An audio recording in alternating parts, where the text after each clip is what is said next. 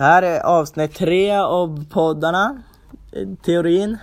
Eh, I min bok var det en man som vart skjuten i en lägenhet. Och det var för att han ville inte att någon skulle genomlida det han hade genomlivt.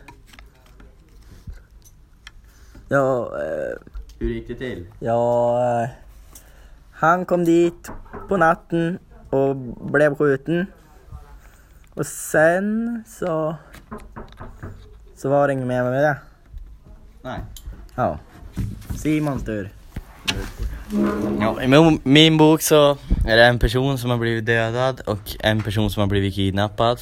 Och eh, eftersom de hittade dominobrickor på båda ställena så tror ju i alla fall jag och poliserna också att det hör ihop, att det är samma person. Eller två stycken som samarbetar. Och nu har de ju, förut har de förhört en kille som eh, har gjort massa brott förut och varit inne på psyket. Och på samma ö som den här eh, en av killarna dödades så har han dödat båda sina fosterföräldrar förut. Och nu har de även hittat en person som har ljugit om grejer förut när de pratade med polisen. Och hans tjej vittnade och berättade att han har ljugit om vart han har varit på kvällarna och så. Så nu, men han är bortrest. Så när de kom hem nu så ska de få höra han.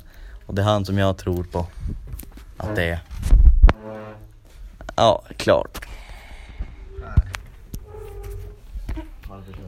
Nej.